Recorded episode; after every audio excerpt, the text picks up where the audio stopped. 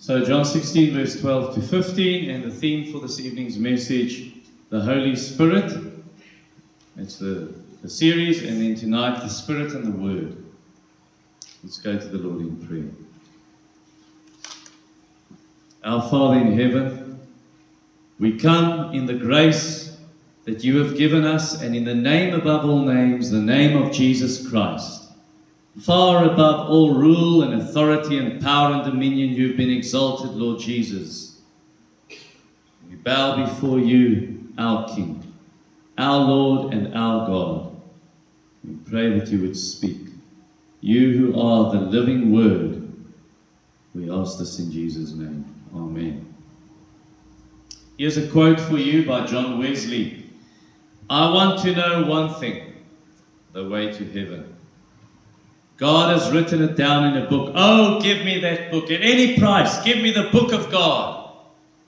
Let me be a man of one book. And this is the book you have open on your lap the Bible. So, what makes the Bible different from any other human book? Why was the Bible so precious and so valuable to John Wesley? Why is the Bible so precious to us? Why did, does the psalmist say, It is more precious than gold, even fine gold, and thousands of gold and silver pieces? Well, let's look at it from John 16 12. Jesus says to the disciples, I still have many things to say to you, but you cannot bear them now. When the Spirit of truth comes, he will guide you into all the truth. For he will not speak on his own authority, but whatever he hears, he will speak. And he will declare to you the things that are to come. He will glorify me, for he will take what is mine and declare it to you. All that the Father has is mine. Therefore I said that he, the Holy Spirit, will take what is mine and declare it to you. So two points this evening. Number one, the Bible is the truth. I did not say the Bible is true. I'm going to explain that in a moment. I'm saying the Bible is the truth. And that is in verse 12 and 13a. Now, this is the night before Jesus dies. John 13 to John 17, this is the last teaching Jesus is going to give to the disciples before he dies. And there's a lot he could have said. He could have said more had he wished to do so, but he didn't teach them more. Why not? What does verse 12 say? They won't understand it yet. They cannot bear it now.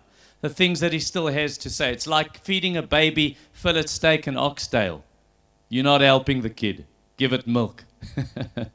the disciples were not ready for this yet. They were, they were still on milk. They couldn't deal with this. They couldn't bear it after the crucifixion and the resurrection and the ascension into heaven and the outpouring of the Holy Spirit, they would understand better. And so we, we know what happened after the resurrection. Jesus, remember when they were in the upper room and they still didn't get it? And then Jesus says, Don't you understand the scriptures? Don't you understand the prophecies in the Old Testament? This had to happen, that I had to go through these sufferings and then be buried and be raised on the third day and suddenly their minds are open to understand the scriptures. Jesus opens their minds. And then the 40 days, Jesus is still on earth after the resurrection. We read in Acts chapter 1, verse, verse uh, 1 to 3, that Jesus still taught them many other things about the kingdom of heaven, the kingdom of God. And so there are things that he still had to teach them. And then after Jesus goes to heaven, and 10 days later he pours out the Holy Spirit, then the Holy Spirit teaches them great and wonderful things they did not know. And that's what Jesus says in verse 13. When the Spirit of truth comes, He'll guide you into all the truth. End of the verse, um, it says, He will declare to you things that are to come. He's going to tell you more things, not just the things happening now. Now, the, the Holy Spirit, whatever the Holy Spirit taught the apostles, the very same things that the apostles wrote down. Now the Holy Spirit's teaching us those things. How does the Holy Spirit teach a Christian? Well, there are many ways. There's not just one way. The Holy Spirit teaches us Psalm 119, verse 71. Before I was afflicted, I went astray, says verse 67, but now I keep your commandments. It is good for me that I was afflicted, that I went through this suffering. Now I learn wonderful things. Now I see your word. Now I understand. The Holy Spirit teaches us by giving the gift of teaching in a church. So, Holy Spirit gives this gift, and then these people teach the scriptures. The Holy Spirit teaches us by individuals. Sometimes the preacher is wrong, and someone has to take the preacher aside, like Priscilla and Aquila, and they have to tell Apollos, This is wonderful, your teaching is great, but there's one thing you lack. You don't understand this correctly. And they show him, because he only knew of the baptism of John the Baptist. So they have to teach him. The Holy Spirit teaches us through meditation, through the reading of the scriptures, through prayer when we ask Him to enlighten our minds, our hearts. He teaches us, as Rolf read for us in 1 Corinthians 2, where spiritual truths are interpreted spiritually. The Holy Spirit opens your heart, He opens your mind to understand. The Holy Spirit teaches us through exercise, spiritual exercise. Keep on reading, keep on studying, keep on reading. And then you grow from drinking milk, milk to eating meat. But it comes through constant practice in the scriptures and listening to the truth. Uh, the unction, the anointing of the Spirit, 1 John 2 27. The anointing will teach you all things. The Holy Spirit instructs and teaches. Now, you will never be able to say, now, you know, I've done, been there, done that. I've read the Bible so many times. Now I know it all. I remember the late Martin Holt in this very pulpit. It must have been in the year, I think, I think it might have been 1998. I was a first year student. I was sitting there, and Martin Holt was preaching.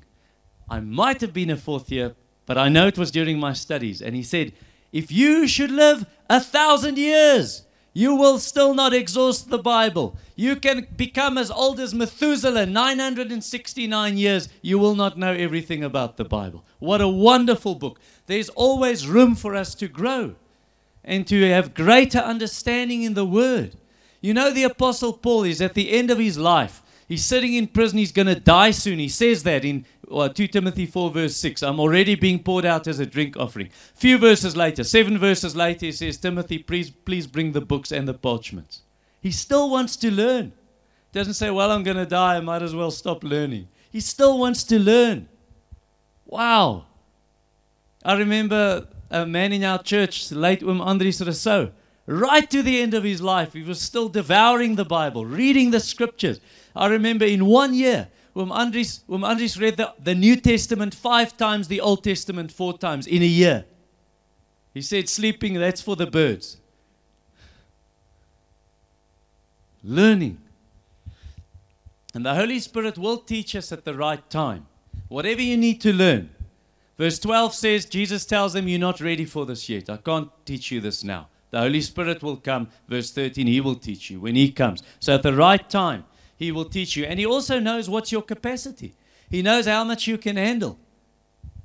How big is the capacity to take in? If you if you got a, a, bay, a new plant, a seedling, and you over you water it too much, you're going to kill it.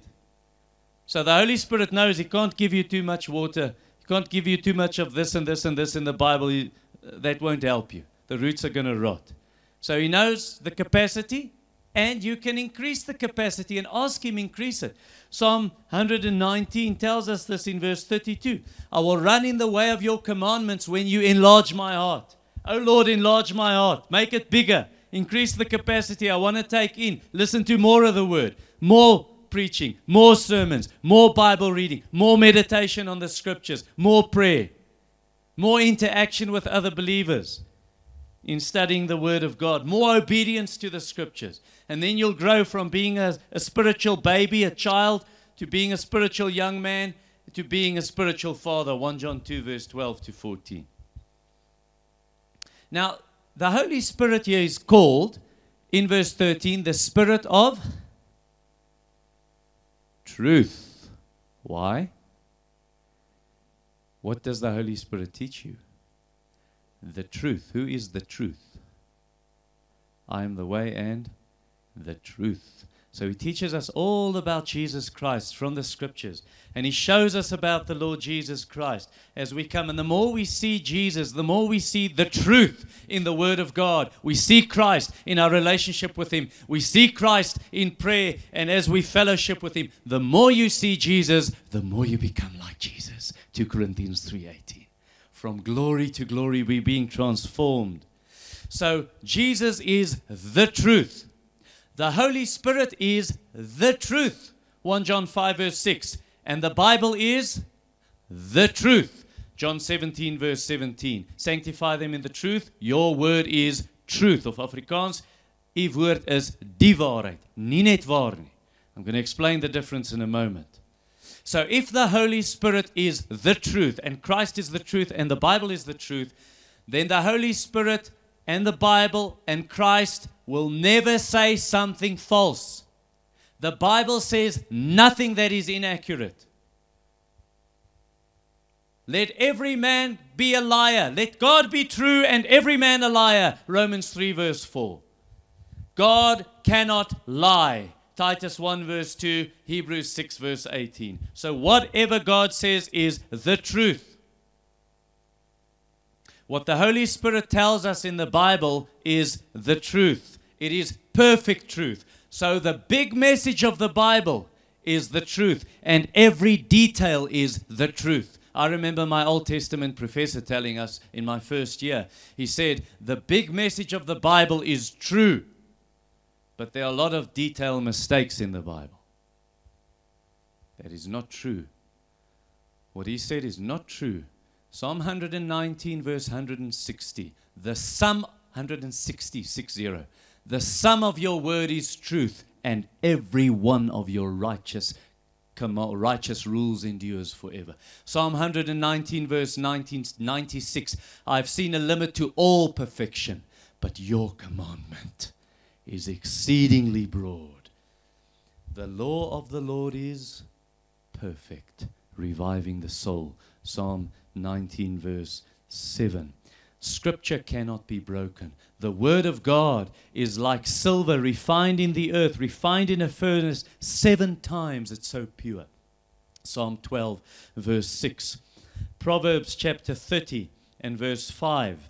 We read of a man called Agur, and he says the following. Let me just get there quickly. Psalm 30, verse 5 says, Every word of God proves true. You add to God's word, He will prove you to be a liar. God is true, and every word of God proves true. Every jot, every tittle, the, the, the finest point in the Hebrew Bible, Jesus speaking here in Matthew 5, verse 18, the finest point, every jot and every tittle is the Word of God. Not a single jot or tittle will be removed from God's law. It stands fast, it stands like a rock. God's Word is so detailed that even a past tense or a present tense matters. A past tense, present tense, Jesus said, quoting from Exodus 3, God said, I am the God of Abraham, Isaac, and Jacob. He's not the God of the dead, but the God of the living. Jesus is playing on a a present tense and a past tense there. Not I was the God. They're still alive. Abraham, Isaac, and Jacob. Because God is their God, or the Apostle Paul. Galatians 3, verse 16. It does not say offsprings, plural, but offspring, singular. That is Christ, Paul says. So even that matters. All scripture is breathed out by God and is profitable for teaching, for reproof, for correction, for training in righteousness. 2 Timothy 3:16. All scripture is inspired by God. So, here's the difference between saying the Bible is true or the Bible is truth. The Bible is not true because science tells us so. The Bible is not true because philosophy tells us so, or the Roman Catholic Church, or the Protestant church tells us so. If you say that, then man's word becomes the standard. Whatever man says, be it science or philosophy or the church, religion, whatever. Suddenly, the Bible is no longer the standard for truth. You've now said the Bible is true. By what standard? By science? Now you've put science above the Bible. That is now the measuring stick to say the Bible is true. How do you know it? Because science says so, or the church says so. No, the Bible is the truth. It is the standard of truth. It is the standard by which we measure everything. If man's word is the standard for truth, be it science or archaeology or philosophy or psychology, as, as soon as you make man's word the standard, then there is no longer absolute truth because our knowledge increases. We, there's technology, there's advancement, we learn new stuff, we make new discoveries. And now, suddenly, whatever you said in archaeology 50 years ago, you say, oh, we made a mistake. Oops. And now, truth, truth, quote unquote, changes. Only the Word of God, only God does not change. Isaiah 40, verse 8 says, Man is like grass and like the flower of grass. We just fade. But God's word remains forever. God does not change. James 1:17, Hebrews 13:8, Malachi 3 verse 6. God is the same always, and his word too. So the Holy Spirit gives us faith, and we believe in the Bible and we believe the Bible is its own authority. John Owen said it's like someone coming to you and say, How do you know the sun really exists? Prove it. The sun proves itself by its own light. And if the person should say, I don't believe that, either you're blind or you're stupid. The Bible, in the same way, prove to me the Bible is true. The Bible is its own authority. It's like Charles Spurgeon said, the famous illustration. Here, a couple of men coming with clubs and with sticks and with knives, and there's a lion in a cage behind you, and they're coming to attack the lion. Are you going to defend the lion? Spurgeon says, just open the cage. The lion will defend itself. Just open the Bible. Just preach the Bible. Let Scripture defend itself. The Bible is its own authority. I'll give you an example of this. There was a guy called Gijsbert in Stellenbosch, and he was really interested in this girl. He was a student, and he was interested in this girl, and eventually he spoke to this girl and said, "Listen, I want to marry you." She said, "I can't marry you. You're an atheist. I'm a Christian. I cannot marry marry an unbeliever." And he said, "No, please, you must." And she said, "No, I'm a Christian." And then he then he took it to himself to say, "I'm going to read through the Bible and I'm going to prove this Bible is wrong." And so he started after class that let's say lunchtime the next morning, when the sun rose in Stellenbosch, he'd read through the entire New Testament and he was saved. I've heard stories like that about communism. The communists putting pamphlets, putting out pamphlets with Bible verses into show, look how the Bible contradicts itself, and then people read it and they get saved. Bible is its own authority, truly. Hebrews 4 verse 12. The word of God is living and active, sharper than any two edged sword. It cuts to the division of soul and spirit, of joints and marrow, and it searches the intentions of the heart. Everything lies open, naked, open before the eyes of Him to whom we must give an account. The word of God just cuts through the intentions, and you sit in a sermon and you're listening to the preaching, and your sin is exposed, or your hopelessness, or your discouragement, or your unbelief, or your prayerlessness, or the Lord just puts salve, he, he puts ointment on the wounds, and he brings the gospel of hope or the promises of God from Scripture. What a powerful word. So the Bible is the measuring rod.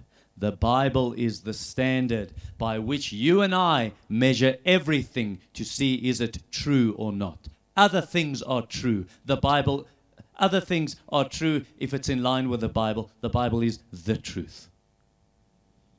So your intuition, your dreams, your proddings, your prickings, your psychology, your archaeology, your pastor, and what he says is not the standard of truth. They can be wrong.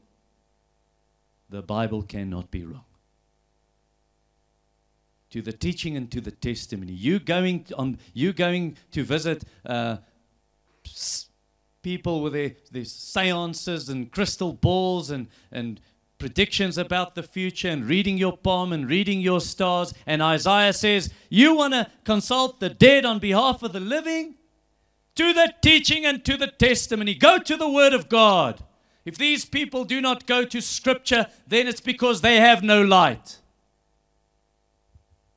Don't run to all kinds of other things to f- try and find help and things these think these things will help you. What has what has straw got to do with wheat?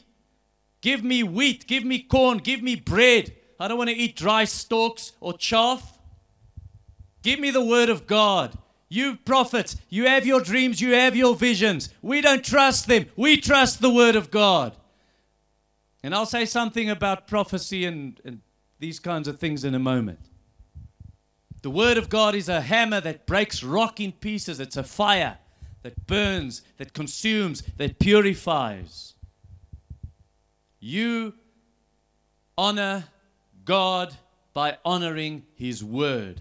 And we owe to, to the Bible the same respect we owe to God. Let me just give you a quote by John Calvin, and then I'll show you it's biblical. We owe to the Scripture the very same reverence which we owe to God. Because it has proceeded from God alone, it says nothing belonging to man mixed with it. Now, John Calvin didn't mean that there were no human authors.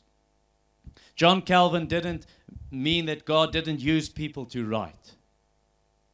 But he did mean whatever the human author said, it comes from the Spirit of God. They spoke the words of the Spirit. The Spirit spoke through humans. Remember when Jesus said to the disciples, Persecution's coming, and you're going to stand before an emperor or before a governor? Don't be afraid what you will speak in that hour. Don't even plan your speech. Why? The Holy Spirit will give you the words, whatever you need to speak in that moment. Ephesians 3, verse 5, Paul says that all these teachings that have now been revealed to you as apostles and the prophets, it's the Spirit giving them. Let me just go to that verse in Ephesians 3 for a moment. Ephesians 3, verse 5.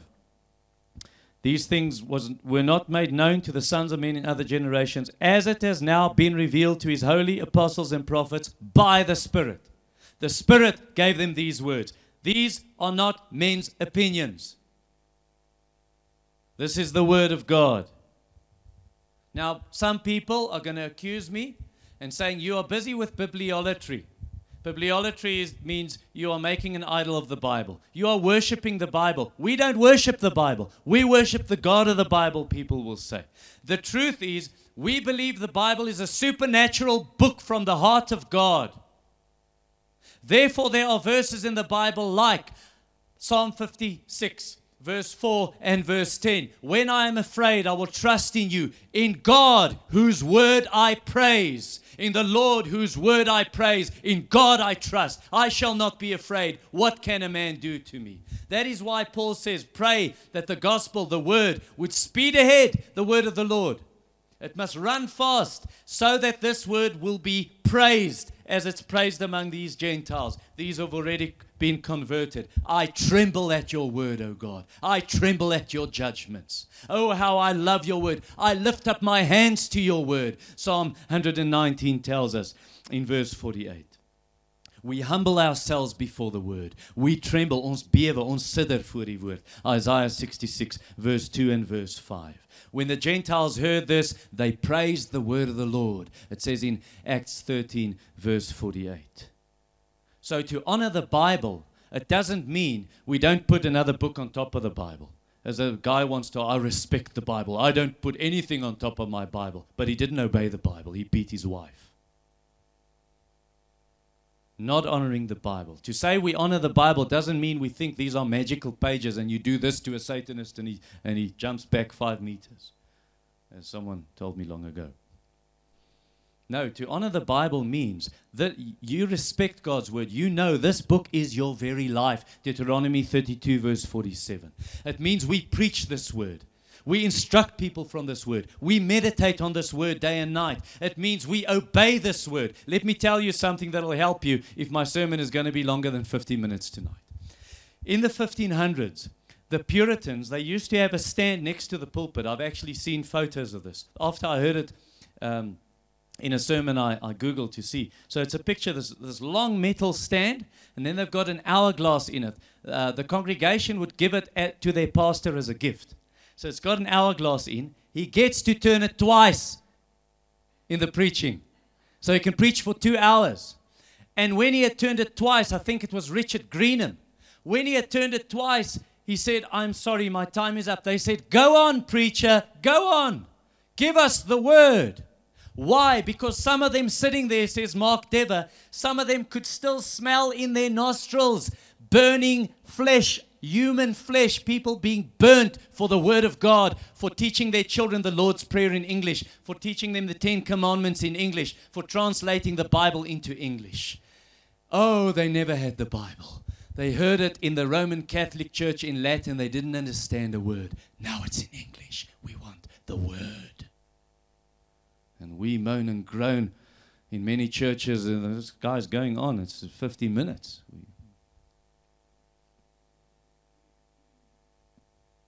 The Holy Spirit taught this word to the apostles and to the prophets. Verse 13 He will guide you into all the truth. David said in, in 2 Samuel 23. Let me just get there. It's difficult to have the mic and in one hand and try and sort this out. 2 Samuel 23, where he says, The Spirit of the Lord speaks by me. 2 Samuel 23, verse 2. Sorry, guys. The Spirit of the Lord speaks by me, His word is on my tongue. And the Apostle Paul, 1 Timothy, uh, 1 Thessalonians 4, verse 8 if anyone disregards this, the things I've just written to you, he disregards not man, but he disregards God who gives you his Holy Spirit. What Paul writes is the word of God. What David writes is the word of God. What the other apostles and prophets write, it's the word of God. So we trust this book. Now, I don't mean the Holy Spirit dictated. You know, in, in primary school, I remember the teacher would do this. John eats an apple. And all of us have to write, John eats an apple. That's not what the Holy Spirit did. Every human author had his own personality and his own style of writing. The Holy Spirit used that. The Holy Spirit gave them, although that's true, the Holy Spirit gave them the exact words to write. Not dictation. He used their personalities, but it's the true word of God. So when, when the apostles wrote the words of Jesus, did they make mistakes? Did they make some errors and say what Jesus didn't really say?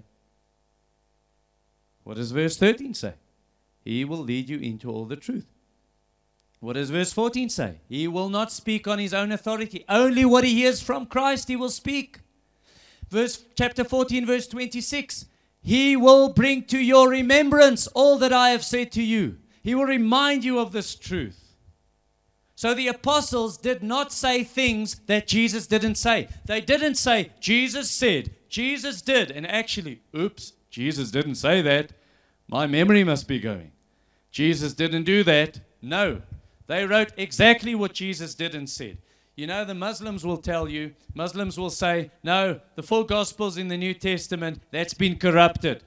That's not the true thing. Those aren't really Jesus' words. No, the apostles wrote the full truth of what Jesus said and did. And they gave us everything, apostles and prophets, everything we need to live a life pleasing to God. I quoted 2 Timothy 3:16 earlier. Verse 17 says, "Why do we have these scriptures? All scripture that's inspired, the whole Bible, so that the man of God may be equipped for every good work." You have everything you need. 2 Peter 1 verse 3 through the knowledge of Him, we have all things we need for life and godliness. Everything we need to live the Christian life is in the Bible. So, whatever, I don't care who you are, if you're Dr. Phil or Oprah Winfrey or whoever, whatever insights people can give us about marriage, about counseling, about raising children, about politics, about economy, about emotional problems, that adds nothing to the Bible. Nothing. We have everything we need in the Word of God. Bible is enough. All the treasures of wisdom and knowledge are hidden in Christ. Colossians 2, verse 3. We don't go to empty philosophies and vain deceits of men, says Colossians 2, verse 8. Everything you need is here. In the Old Testament, God spoke in many ways at many times through the prophets to our fathers. In these last days, He's come and He's spoken to us through His Son. And whatever Jesus wanted us to know, whatever Jesus did and said that He wanted us to know, the Spirit gave to the apostles. It's written down. It is written. It is finished. We do not add to the Bible, we do not take away from the Bible, says Revelation 22 to us. So we don't have extra books in our Bible or take books take out books we do not like. So when there is subjective leading, and the Holy Spirit, I believe, does lead us subjectively. That means sometimes by laying things upon your, your mind or reminding you of things or putting things in your heart, burden to pray for that person or whatever. So, whenever the Spirit leads you subjectively, or whenever there is the gift of prophecy, which I believe does continue in the church today, it is for a specific situation, a specific, maybe small group of people, maybe an individual, whatever it may be. It is not new teaching that is added to the Bible. It is not new doctrine that is revealed that we never had in our Bibles. It is for a specific case. So, all those things, your subjective leading, whether it's the gift of prophecy, you measure it against Scripture. You do not quench the Holy Spirit. You do not despise the prophecies, but you measure them. You test them. And if they're good, you keep them. If they're false, you reject them. If any prophet does not acknowledge that what I'm writing to you is a word of the Lord, says Paul, then he, he is not acknowledged. 1 Corinthians 14:37. Number 2, the Bible is God's word. And that's in verse 13b to verse 15.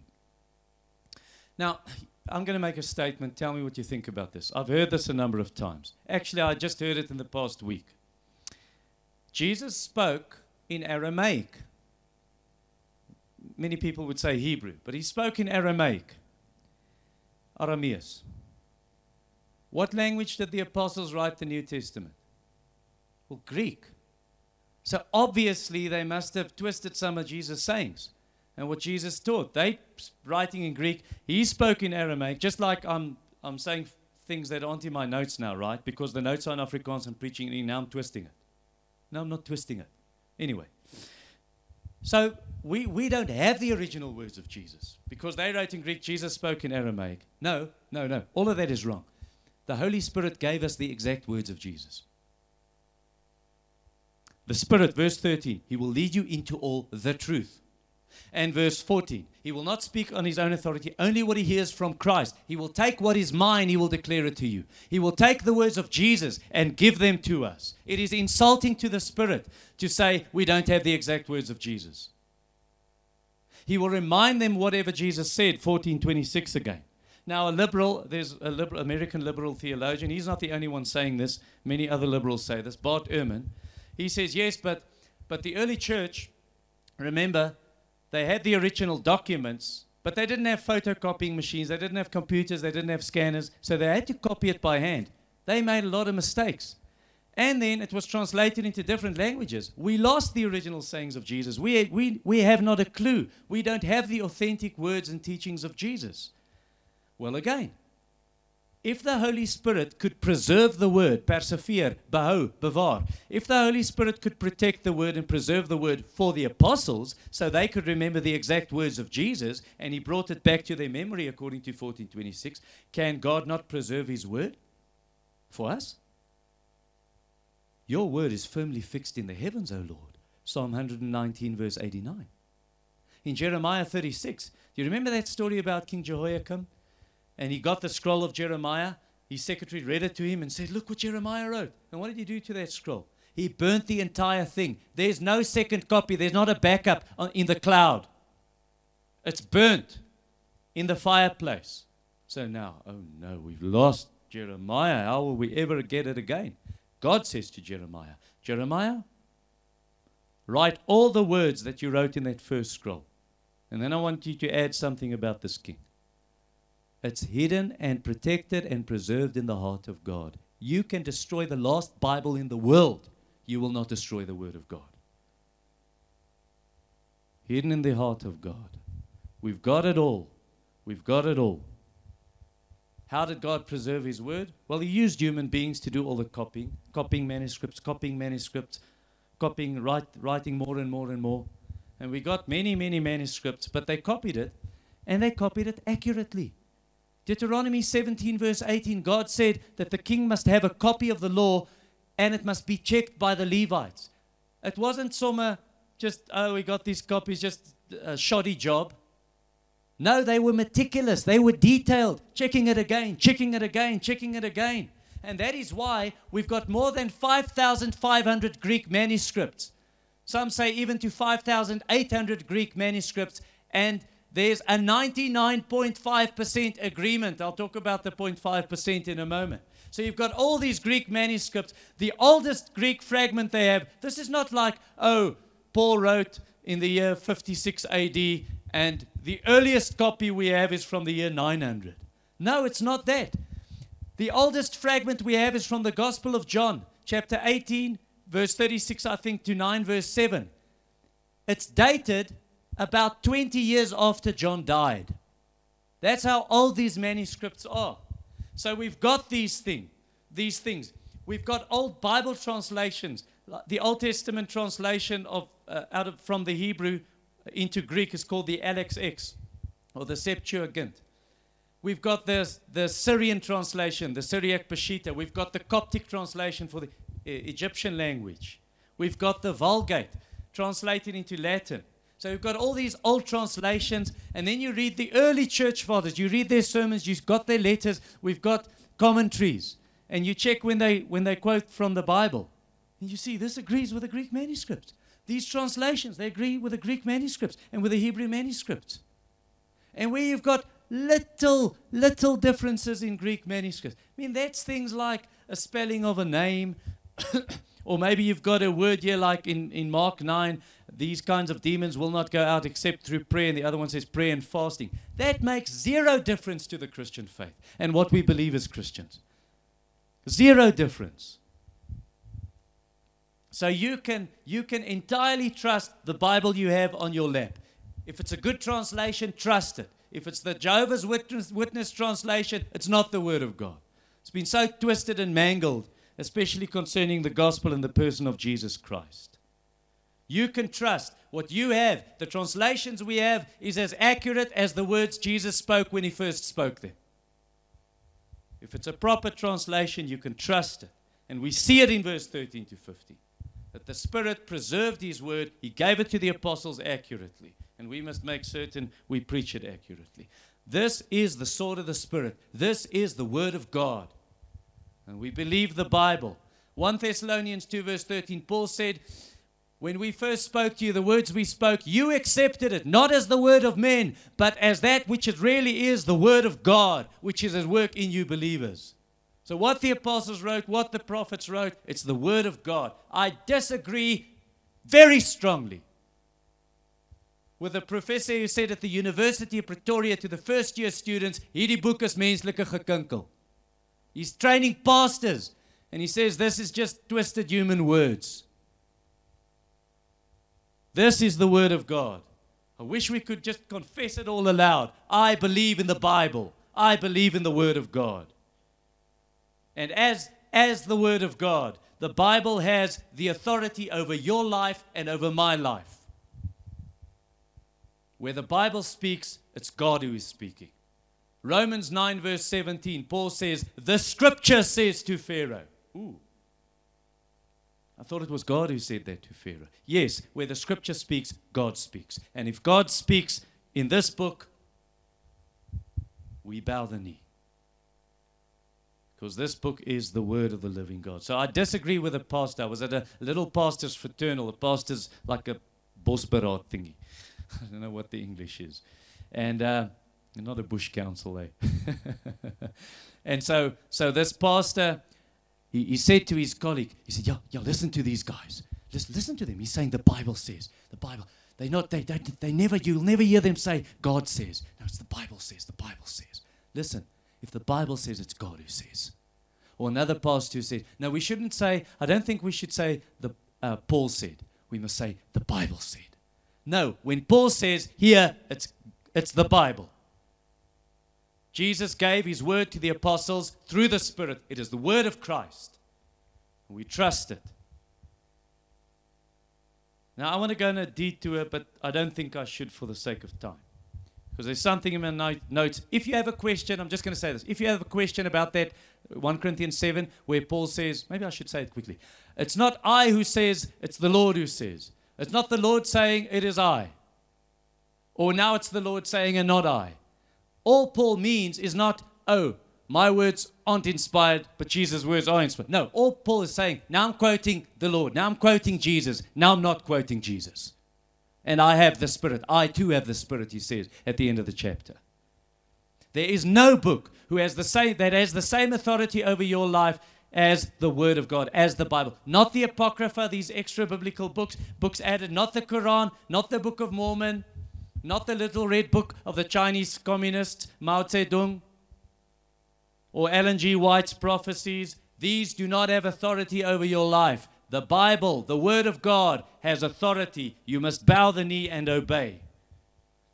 And that is why any preacher in this pulpit, and it's your responsibility as a church member or a visitor to this church to check the leaders. You keep your finger on the text. Are they preaching the Bible? Don't be a chocolate soldier that melts when the battle gets hot. It's your, it's your responsibility, and it's every preacher's responsibility. We refuse to practice cunning or to tamper with God's word. 2 Corinthians 4, verse 2.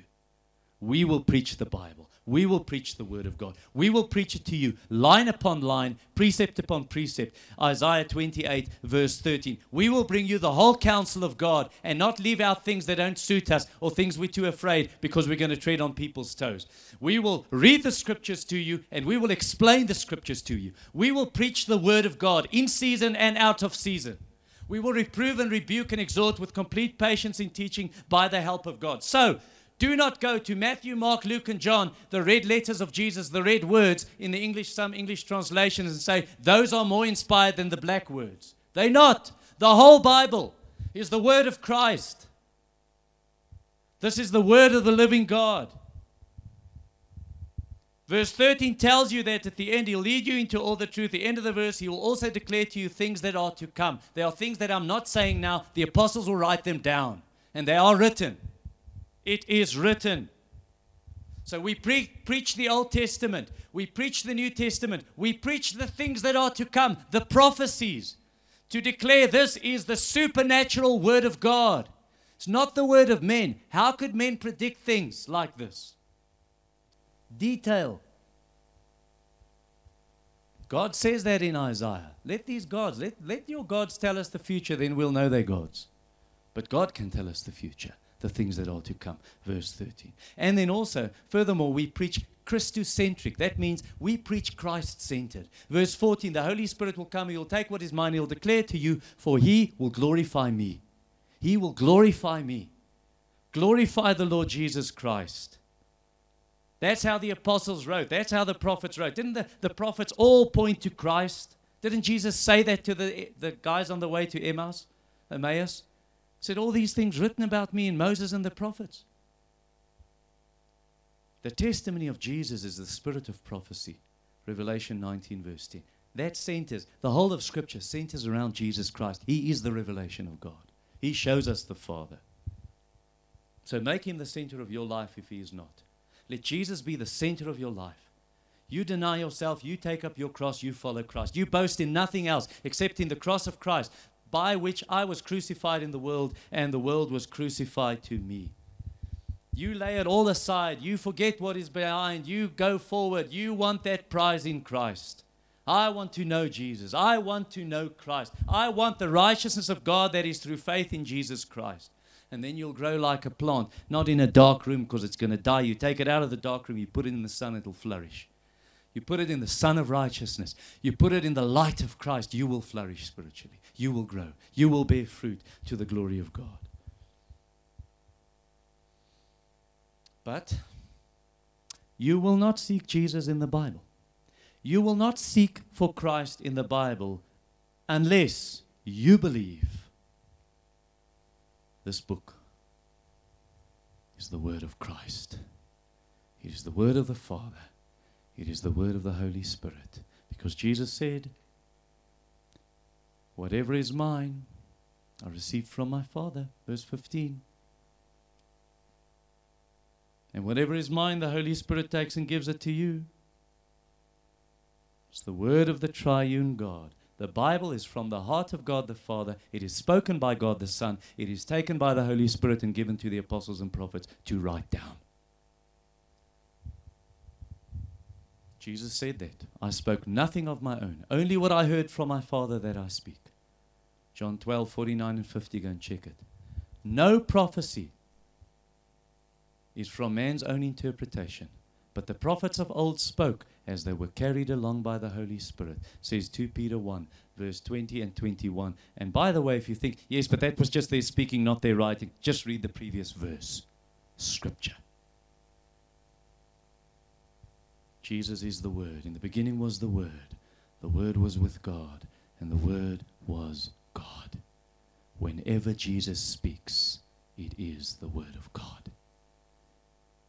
And if the Holy Spirit takes what he hears from Jesus and it's written down by the apostles, you respect this word.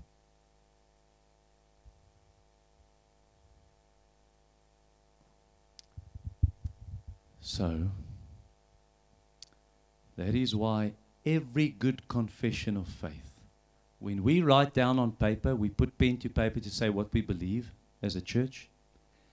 Any good confession of faith starts with not with God. Starts with why? Why does it start with we believe the Bible, the 66 books of the Bible are inspired by the Holy Spirit? It is infallible, it is inerrant, it is the authority of God. It is clear for us to show us the way. Why do we start with the Bible? It's not that we put the Bible above God. The reason we do that, if you do not start with the Bible, anyone gets to give their own view of God. Then everyone just got, he's got, oh, I've got my version of God.